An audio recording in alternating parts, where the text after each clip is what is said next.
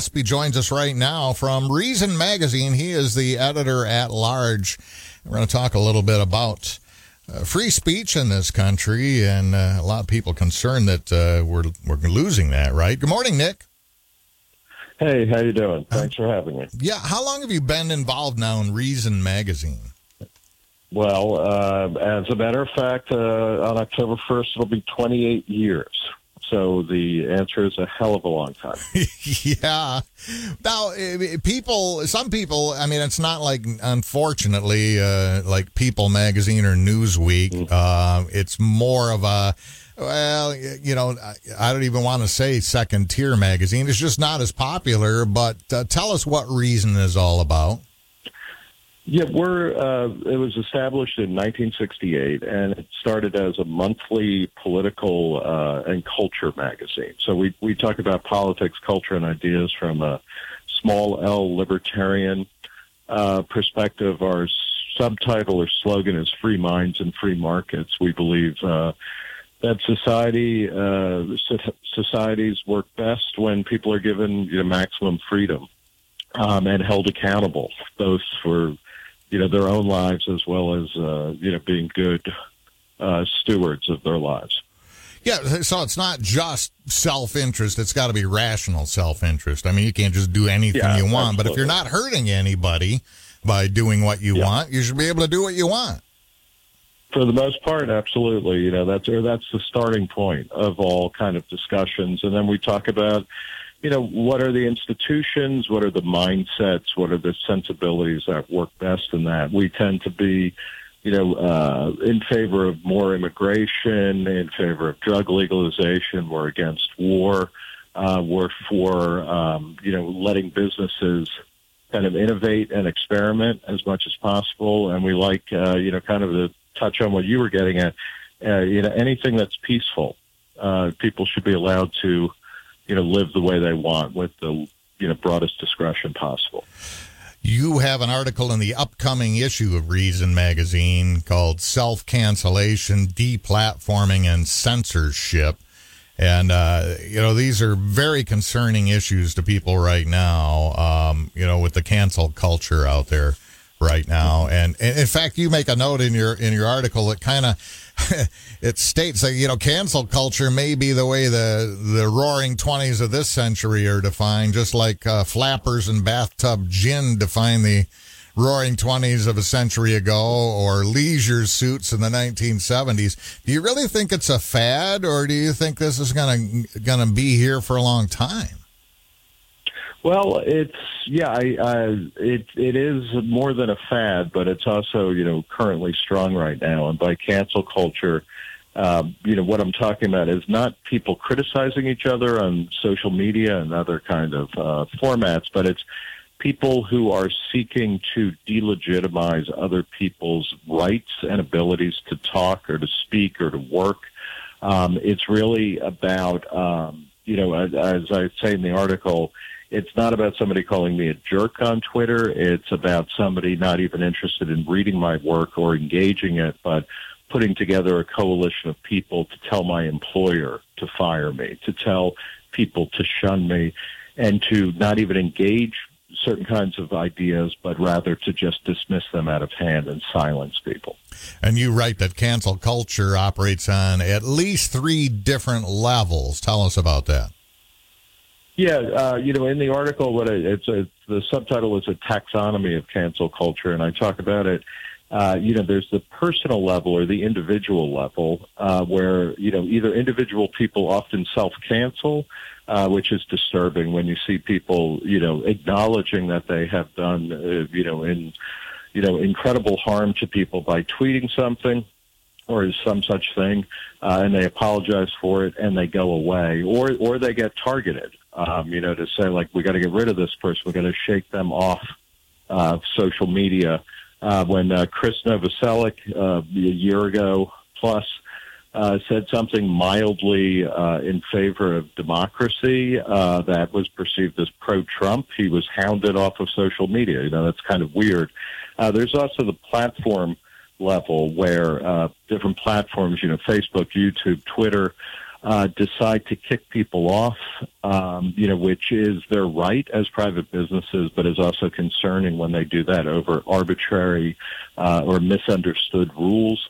Uh, and then there's the, you know, the, the largest level or the most serious, which is the government level uh, of censorship, of where we have now, you know, by the New York Times count, there's over 38 states uh, with over 100 laws that are seeking to restrict the ways in which uh, media platforms operate. Sometimes, uh, you know, it'll, it'll, there's a, there was legislation in Colorado seeking to, um, you know, uh, criminalize hate speech and create a kind of commission for social media that the, you know, the legislature in Colorado would essentially license social media companies and say this is acceptable speech, this is not. On the flip side, you have people in Florida like Ron DeSantis, the you know popular Republican governor who passed signed legislation saying that uh, certain types of social media platforms would not be allowed to moderate content or kick certain people off. Uh, that's bad too. It's a, it's the flip side of cancel culture where we're saying, uh, you know, the government, people in government saying that uh, companies can't run their businesses the way they want to. So it's it's all of those things. And the point of my article is that they kind of um, you know mix with each other and they embolden one another and they kind of synergize into you know choking off free and open expression, which I think is extremely important to any kind of successful society. It's got to be tough for you and uh, a lot of us that are, uh, you know, big proponents of free speech and uh, and uh, government staying out of affairs uh, to see people calling for uh, private businesses like Twitter and Facebook to be regulated, to regulate free speech, to regulate how they can run their businesses. I mean, I'd be the first one to say that I'd like to punch these guys in the face for some of the stuff they've done, mm-hmm. but still, they have a right to be in business. And uh, if we start censoring them from a government standpoint, uh, we're just we're no better. Yeah, and uh, you know what's particularly troubling um, is that all of the major uh, tech companies have talked about how it's the time to regulate. Um, Facebook, even in a particularly disturbing uh, set of ads, they uh, you know they talk about how the last time the internet had uh, you know uh, federal legislation aimed at it, you know, kind of overall federal legislation was in 1996 and they say, you know, a lot has happened in 25 years, and you know, we've grown up. They have people who are 25 years old talking about how much the world has changed, and internet regulation has to change. So, what we're also witnessing, and this is common in almost every industry, the people in the industry, the leaders at Google, at Facebook, at Twitter, have said, yeah, it's time to regulate. We're going to help you write those regulations because we know our business better than you do and um, you know those regulations are going to be written with the market leaders in mind and help them, you know, kind of maintain their market position. So it gets it gets very disturbing very quickly. Sure, it's and and when companies have come along with a new platform like Parler. Uh, they've been mm-hmm. stopped mm-hmm. or derailed uh, by the companies that are in power. Yeah, um, and you know I talk about Parler in the uh, in the article, and there were some legitimate technical issues that um, you know uh, that crop up in Parler, but this is a conservative, uh, you know, kind of alternative to Twitter or Facebook. Um, and what happened was for you know for years, liberals were saying if you don't like Twitter, if you don't like YouTube, if you don't like Facebook, go build your own. A company comes along and does that, and then uh, you know, people start saying, you know, the, the Congress started investigating Parler, you know, over January 6th, and they found that there was no connection. There was no reason to think that. But, you know, uh, uh Amazon Web Services, which hosts back-end things, kicked them off. App stores at Google and Apple wouldn't carry the app, uh, not because of technical issues ultimately, I think, but because of the ideological component. And that's you know, that's screwed up. Again, in many of these instances, those companies have the right not to do business with people, but then don't pretend that you are somehow interested in free and open expression.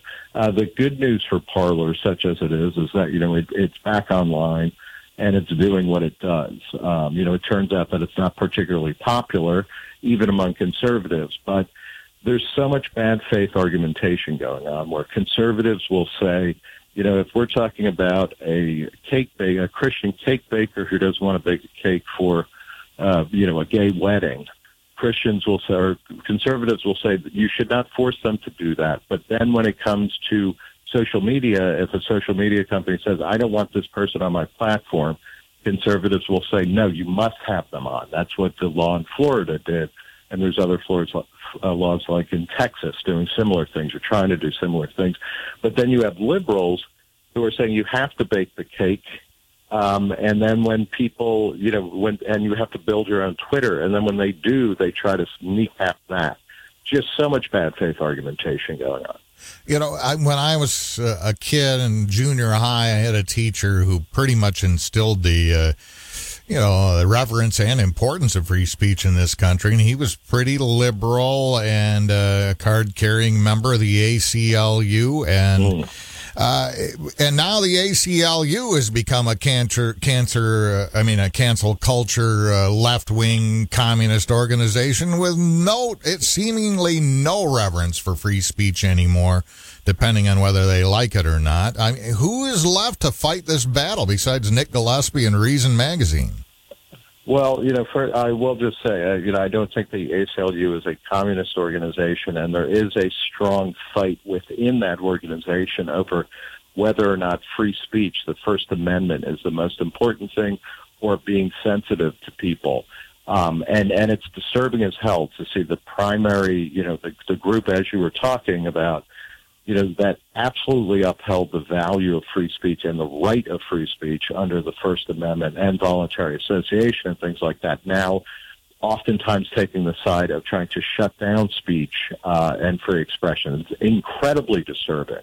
And you ask, besides reason and libertarians, you know, what one thing that is interesting is that there, as as kind of the conventional political parties and the conventional political positions of liberal and uh, liberal or progressive and conservative start to get more extreme, you find more and more people in the middle, and so you have kind of people who are uh, kind of general liberals like Bari Weiss, who left the New York Times and started a really good um, uh, publication on Substack, coming out really strongly in favor of free speech, uh, regardless of uh, its you know perceived offensiveness. And then you also have people you know on the right, people like George Will, who over the past few years has come out as a staunch defender of free and open expression. So, as the the two kind of traditional endpoints, or you know, on the on the spectrum, get more extreme and more kind of crazy uh, you end up seeing a lot more people in the middle joining libertarians in favor of free speech and open expression because,